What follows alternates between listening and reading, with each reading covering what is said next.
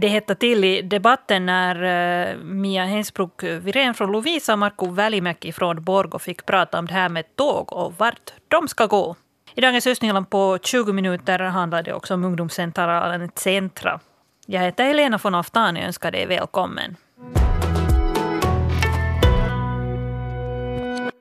Just nu eh, finns flera planer på en ny järnväg i Östnyland på ritbordet. Och det ska, vi ska tala om den så kallade Östbanan som skulle gå från Borgå till Kouvola och den östra kustbanan som skulle gå från Borgå till Lovisa och Kotka. Som den kanske hör så gynnas Borgå av båda alternativen medan eh, Lovisa skulle säkert ha större nytta av östra kustbanan. Och jag har med mig i studion politiker från Borgå och Lovisa. Från Lovisa har jag med mig Mia Heinsbrock Wirén, Svenska folkpartiet. God morgon på dig. God morgon. Eh, du är då ordförande i Lovisa stadsstyrelse och också ledamot i landskapsstyrelsen. Eh, och som stadsstyrelseordförande så är med i en sån samarbetsgrupp som kommunerna längs kusten har för att lite ha uh, koll på den här kustbanan. Sen har jag också med mig Marko Välimäki från Samlingspartiet. God morgon på dig. Jo, god morgon. Du är andra vice ordförande i Borgå stadsstyrelse och du har uttalat dig om att Borgå borde satsa på Östbanan. Uh, Mia, först sen, berätta, hur, hur är din syn på, på vad man ska göra för järnvägsprojekt här? Det är ju helt självklart att det är den östra kustbanan som, som för vår region är den allra bästa och enda möjligheten. Jag ser inga argument som skulle tala för den där östbanan som Borgå då start har gått med och lobba för. Mm. Vad säger du Marko Välimäki, hur, hur, ser du på läget? No, jo, alltså vi har ju icke röstat i, i stadsstyrelsen men tagit på det sättet del i frågan redan nu, egentligen 2018 första gången och nu, nu är vi varmare och närmare, om någon påstår att det är nära. Mm. När det, jag talar kanske en tågbana som efter 30 år som finns här kanske, att majoriteten är nog eh, för den här östbanan i det här skedet. Men vi vill inte rösta, utan vi vill se ännu att hur det utvecklar sig med, med det här två olika planer på statsförvaltningen och, och, och annars också. Ja, det gjorde en protokollsanteckning här på Stödstyrelsen. Ja, det gjorde vi. Senast. Ja. Uh, Mia, du som jobbar för en kustbana, vad, vad skulle en kustbana ge Lovisa? Det är ju helt klart att bestående infrastruktur ger möjlighet för tillväxt. Det har vi ju sett på alla områden där vi har både, både motorväg och, och spår eh, norrut från huvudstadsregionen och, och västerut. Så de kommuner har ju helt klart en, en möjlighet att utvecklas och, och dra sig också till investeringar. Och, och jag tycker att i en så här stor fråga så ska man inte tänka, tänka det här smått, utan vi måste tänka på nationalekonomiskt också på det som, som gynnar Finland allra bäst i den här frågan. Ja, det kom ju nyligen en, mm. en utredning av då, de här städerna som lobbar för den här östra kustbanan, där man just pratar om hur det skulle äh, gynna hela landet också, en sån här kustbana, och, och, och att hamnarna skulle komma närmare varandra. Äh, Marko Välimäki, vad, vad är det liksom som äh, du tycker att inte då funkar med idén på en östra kustbana? No, egentligen om man skulle se enbart med östnyländska glasögon, då borde man förstå liksom Mias eh, åsikt i det här fallet, men att nu ser man nog liksom hela Finland så som hon sa också här, att på det sättet där folkunderlaget etc. nu talar enbart för det här öst, östra banans för. Och, eh, och liksom när man tänker liksom eh, Lovisa och, och Kotka och Fredrikshamn så bortåt att det här folkunderlaget är alldeles för, för liten på så sätt när man talar om näringslivet, då det finns ju, en, eh, finns ju två banor från Lovisa till Kouvola och från Kotka till Kouvola också när det gäller näringslivet. Att det finns ju visst underlag för näringslivet att man klarar för sig. Men det är alldeles klar sak att den är jätteviktig sak för vem som helst när det gäller en tågbana. Ursäkta, ja, får jag ja, nappa på här? Jag förstår liksom inte de här argumenten för hur det skulle vara bättre för Finland och hur det skulle vara bättre för Östnyland om vi talar på en, en investering på 1,7 miljarder, vilket betyder 130 miljoner euro för minuten som en Isalmibo kommer snabbare till flygfältet. Det är liksom den här mervärde som man har räknat med att den här östbanan ger till, till de här fem äh, landskapen och, och det som Borgå anser att, att det är viktigt. Jag tycker att 130 miljoner för en minut är liksom fåfängt att tänka att det är ekonomiskt fiffigt att använda, använda sig till. Sen är det, när du talar om befolkningsunderlaget, så är det ju liksom 200 000 människor som skulle komma med i ett arbetspendlingsområde, om vi tänker på människor från ö, östra Finland, då, Hamina, Kotka, Lovisa och, och Helsingforsregionen behöver arbetskraft. Eh, Helsingforsbor och, och de människor som flyttar från Finland till Nyland, där vi har den enda tillväxten i befolkningen, kan också flytta österut från Helsingfors, där vi har jättefina möjligheter att erbjuda fint boende och, och, och bra kommunala servicer och, och det här den här tågbanan är helt klart en sån som med bestående infra ger möjligheter för alla de här kommunerna. Och vi kan inte glömma eh, näringslivets behov när vi talar om Kotka-Hamina hamn, Sköldvik och, och Helsingfors hamn och, och, att det ger ett jättestort mervärde. Mm. Och därför har vi ju liksom bett den här, eh, eller gjort en, en ordentlig utredning som nu hade kommit ut förra veckan, den här VSPs utredning och, och den talar nog absolut helt klart för och jag hoppas att, att man på nationell nivå är redo att, att göra hållbara, ekonomiskt hållbara beslut för vårt land helt enkelt. Mm. Ja, det, det som Marko Välimäki nämnde om tåg till Lovisa äh, är ju det att det går ju godståg äh, går ju till Lovisa. Ja, no, det värmer, det värmer nog väldigt lite ja. i den här. Och, och Kotka har då också persontågsförbindelse till Kouvola. Äh, mm. Men det finns nog inte den tågförbindelsen som skulle förbinda de här. och den här Kouvolabanan då, den skulle då gå från Porgo till Kouvola, men skulle gå förbi Lovisa centrum. Marko, vad säger du om det här som Mia just sa här? No, egentligen liksom när man enbart tänker liksom Borgo, att för oss är det ingen skillnad så här, i teorin. Att eh, vartåt sen det här tågen liksom vänder sig till. Men det där, och sen talar man, någon har talat också att i Forsby kunde vara en station och allt, allt är ganska öppet på det sättet. Och sen bör man nog inte glömma också det att busstrafiken är ju ganska bra när det gäller från Lovisa och så bortåt också till ja, Det stämmer nu absolut inte för tillfället. Ja, no, då har ni inte liksom hjälpt till det, att det ska vara bättre. Men oberoende, där förbindelsen till huvudstadsregionen finns redan nu bra från ur liksom Borgå stads synvinkel sett. Att på, på, så sätt är det lite besvärligt att liksom säga någonting emot kanske Lovisa, utan tvärtom att inte har vi något emot det.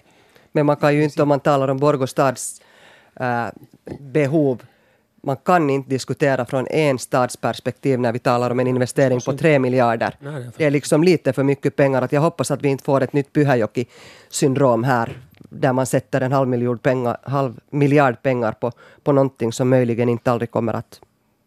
Jo, men Mia, Mia du, du har inte liksom som politiker, varje dag som politiker inte har riktigt sett till hur det går på riksnivån här nu att, att till och med regeringen, regeringens, just den där ministern som har hand om den här trafikfrågan är, är en som stödjer redan det här öst, östra, östra liksom ja. alternativet. Att politiskt ser realismen nog eh, på så sätt att det är nog tyvärr det här östliga banan som förverkligas någon gång långt framåt. Att nu var det tyvärr så att det här staten, eller tyvärr och tyvärr, men staten har ju gått in för det här tågbanan till Åbo och likaså Tammerfors. Att det här bolagen grundas så, så bortåt att vi är på tredje placering och då blir kanske väntetiden ännu längre. Borgå skulle ju gynnas av många av de här sträckningarna, både den här så kallade östbanan som skulle gå från Borgå direkt till Kouvola och sen den Östra kustbanan som skulle fortsätta från Borgå till Lovisa och Kotka. Och, och Borgå eh, de har ju gått med i en sån här um, samarbetsgrupp för att uh, främja byggande av den här Borgå-Kouvola-banan. Mia Heinzbruck Virén, du är då från stadsstyrelsen Lovisa. Hur känns det att se att Borgå går med i det projektet? Ja, det kändes nog som en kalltrasa mot ansiktet. Att det som man skulle kasta kära, kära och lite fjäder på, på räls som, som vi det här har sett fram emot redan i årtionden, om vi tänker från östnyländskt perspektiv. Och jag skulle nog vädja till, till Borgopolitiker att man skulle tänka liksom nationalekonomiskt och fundera på att vad är det som på riktigt gynnar, gynnar hela näringslivet, gynnar Östnyland, gynnar Finland och, och det där alla tillväxtmöjligheter. Att jag tror att alltså vi skulle ju ha hoppats på att man skulle ha haft Borgo, Borgo starkt med i det här, men det har ju visat sig, jag har ju själv varit med sedan 2011 redan i en arbetsgrupp som delegation som har arbetat för det här, att det, det var mera liksom endast på politikernivå, men där var också Borgo väldigt smått med. Och, och det här, jag vet inte, att beror det delvis på det att man inte har, har liksom varit delaktig och, och, och lyssnat på de här behoven österifrån tillräckligt att man sen då enkelt gick och jag funderar nog liksom starkt på att vad finns det för nytta för Borgo? Vad får Borgo för nytta av det att en Isalmibo får en 13 minuter snabbare resa till, till det här flygfältet? Det skulle jag gärna vilja, vilja höra av Marko och, och, och det här enhälliga beslutet som ni ännu i november 2019 19, gjorde eller gav ett utlåtande till landskapsstyrelsen, så där talar ni endast om den här Östbanan, hur den är viktig. Att nu finns det väl andra saker också i landskapsplanen som men att det här, det här eh, upprörde nog Lovisa och, och det har nog satt käppar i hjulet för, för det här. Men vi har stigit upp och, och starkt med, med fyra kommuner liksom lobba nu och, och fått den här VSP-rapporten gjord och, och, så vidare. Så har jag tillit. Vi har många ministrar som vi har diskuterat med och politiker i riksdagen och, och, och många har fått ta del av, av de här till, tillväxtmöjligheterna och, och jag litar nog ännu på det. Mm. Ja, du vädjar här till Samlingspartiets Marko Välimäki, andre vice ordförande då i stadsstyrelsen i Borgo. Och du hör till dem som tycker att Borgo har ju då på det sättet varit intresserad av båda de här planerna, men du hör till dem som du tycker att Borgo borde satsa på Östbanan. Tycker du det är viktigt att Borgo satsar på ett alternativ? No, jag tycker att inte, inte, kanske inte, inte här i början ännu, då, kan det, då har vi ju haft båda ja. ännu tills vidare, men att eh, kanske en snar framtid måste vi nog välja att eh, köra med en, ett tåg. Att, eh, inte, eller en tågbana. Att inte, det är ganska underligt att man liksom har två alternativ som, som sen en, en blir förlorande förstås. Men att, eh, jag tänker lite mer i historien bakåt. att Då när det gällde helgbanan då, då borde vi ha klarat den här frågan. Och det skulle vara en jättefin sak för Östnyland och hela, hela nationen, som Mia här hela tiden påpekar. Men att det där, sen politiskt avgjorde man så att det blev tågbanan eh, Lahti, Lahtis tågbana och sen till Kouvola. Och det, vi drog ju ingen nytta av den utan det var Lahti och Soborstad som fick nyttan av det. Att det, det är historien men att det här i dagsläget ser det nog politiskt eh, det enda möjlighet att, att den blir det östliga, östra kustbanan som vinner gehör nu här. Att, eh, så, Får jag lyfta fram ja. en jätteviktig sak i det här när vi diskuterar, liksom, långt före Greta Thunberg ens var född så visste vi om att vi har, vi har utmaningar med, med klimatförändring och, och, och det där. Den här östra kustbanan ger ju helt klart liksom, nya möjligheter för uh, tågtrafiken, den ger också möjlighet till tillväxt för den andra banan som går från Kouvola till Luumäki, som för tillfället är den banan i Finland som är helt överbelastad med godstrafik. Och vi har påpekat i de här fyra kommunerna, eh, förlåt, fem kommunerna, det att den här utredningen som man gör till grund för ett beslutsfattande på tre miljarder euro, där ska man ha all, alla liksom möjligheter och, och vad det ger för tillväxt på riktigt ekonomiskt att det där klimatet, om vi ska tänka alls på det, vilket mm. jag anser väldigt viktigt, så det här är det helt klart att vi måste få uh, bort godstrafik från vägarna. Vi måste få uh, koldioxidneutralitet mm. på riktigt ja, effektivt om 2035, ja. våra klimatmål ja. okay, ska uppnås. Vi samtycker allt med det här och jag är alldeles säker på, 100% säker på det, att på riksnivån tar man allt det, allt, alla det, dessa uppgifter och data framme när man sen väljer eller beslutar om att på vilket sätt komma vidare. Men det är på det sättet intressant att vi talar en lösning som är kanske för oss långt framme, kanske 20 år framåt eller 30 år framåt. Att på det sättet är det nog rätt att man är nog med nu redan i noterna här, att man inte liksom glömmer bort den här frågan utan man pressar på nu från alla olika håll, statsnivå. Vi har Markku Eestilä från Samlingspartiet eh, från riksdagen som kommer att vara med på vårt tillfälle nu den 26 som vi ordnar. Och honom har vi träffat i riksdagen också under förra hösten. Och han var en, bland annat sitter i den här eh, arbetsgruppen eh, i riksdagen. Och han sa att vi måste ha utredningar som är täckande. Ja, det är alldeles rätt.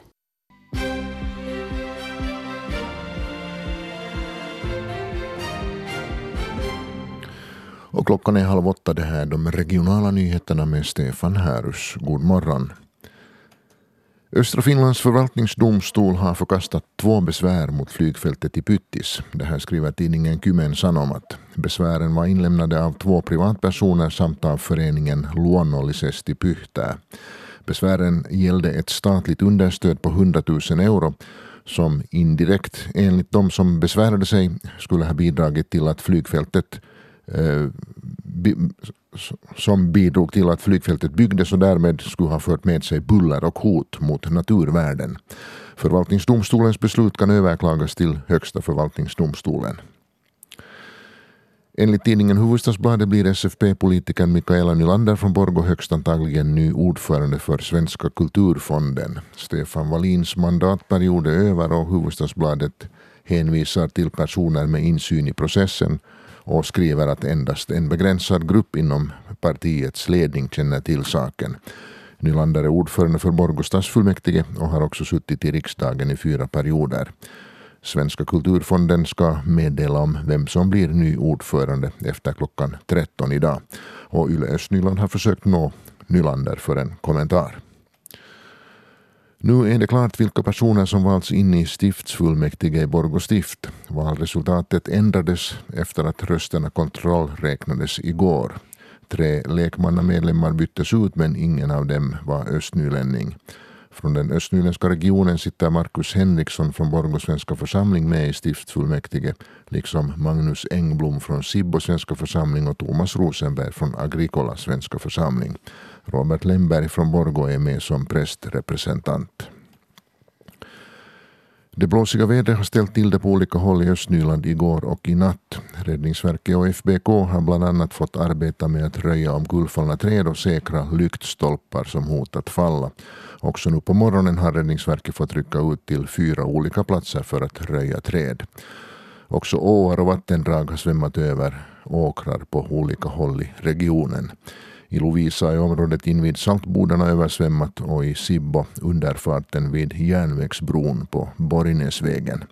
Havsvattenståndet har under, under natten nått strax över en meter men är på sjunkande och är nu strax under 80 centimeter. Och i Lovisa är ännu 57 hushåll för tillfället utan el.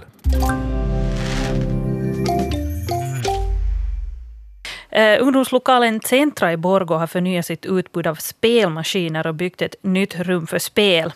Därför firas sportlovet med spel varje dag för olika åldrar och smaker. Så här kommenterar ungdomsarbetarna Erika Wallén och Mats Holmström stadens satsning på en så här högklassig spelupplevelse. Mats Holmström, du är ungdomsledare här. Hur har ni kommit igång? Det är måndag eftermiddag, det finns ingen snö där ute att räkna med. Och här spelas det istället. Hur har ni kommit igång? Det har kommit helt bra. Nätet fungerar så som det ska nu och det har ju varit den största, största vad heter det, grejerna här under de senaste veckorna att prova näten och prova datorerna och allt tekniska sätta igång här så men vi har haft härliga ungdomar som har varit med och hjälpt oss. De har varit här och spelat, och spelat, spelat, spelat och pressat det här nätet så att vi på riktigt ser att hur mycket vi kan få ut av det och de har inte ännu kommit till taket så det är helt vi har positiva vibbar med, med det tekniska åtminstone. Och vi har ju haft fulla kvällar här nu att de här datorerna har varit hårt bruk redan nu. Att, att, härligt att ungdomarna varit med och hjälpt testa det här liksom systemet. Mm. Eh, vad händer här idag? Idag, no, idag är, det, är det öppet för familjer och, och vad heter det, hela familjer. Idén är det att, vad heter det, att, att vi skulle dra hit också vuxna så om du vill slippa spela idag så behöver du ha en vuxen med. Så vi, vår idé är att vi, vi, ska hin, vi får hit familjer och vuxna och, och just massa spelande. Och det här är ju då den officiella öppningen idag, liksom att idag öppnas spel, spelutrymme. Och så har vi en liten sån här namntävling, eller tävling är inte det. Du kan föreslå ett namn och så väljer vi det bästa i princip. Säger ungdomsarbetare Mats Holmström. Den här dagen vill Centra locka vuxna med in i spelvärlden. Men är de vuxna mottagliga? I synnerhet om man har vuxit upp med klassiska bredspel och kortspel där man sitter tillsammans runt ett bord istället för ensam vid en skärm. Att, det där, att vissa är mera, mera kanske godkännande av det och förstår det kanske, kanske på ett annat sätt än, än, det där, än andra föräldrar. Att vissa förstår de bra delarna i det här spelandet och, och de andra kanske inte förstår det lika bra och är kanske inte lika insatta i det. Att, att det är kanske mest det att, att man måste få föräldrarna att sätta sig mera i det här, att vad det egentligen är, så att det inte är så svartvitt för dem. Att där tror jag kanske att, att man har lite att jobba på ännu. Men en sån här dag får, får man barnen också att spela de här tärningsspelen och spela de här gamla klassikerna tillsammans med föräldrarna idag? Har ni sett det då? Absolut, mm. jo, jo. Att det där att just satte vi där, där var en familj som, som satt och spelade tillsammans. Mm. Och det där. Så det är nog det är meningen och det, och det gör vi också reklam för där uppe. Att, att där finns en hel massa klassik, klassikerspel som man kan också spela och kortspel och allt möjligt. Så det har nog, det har nog också spelats idag. Eh, vad finns där uppe som är sådana favoriter? No, där är rummikubb och där är halligalli och jag lärde mig faktiskt ett nytt spel. Eh, det var Kakerlacken Poker. Mm. Ja. Och vad går det ut på? Det, det, går ut på att man ska ljuga. försöka bluffa och ljuga och det där och det där. Ja. Det. och den som ljuger bäst vinner? No, ungefär, ungefär ja. ja. Jag förlorar.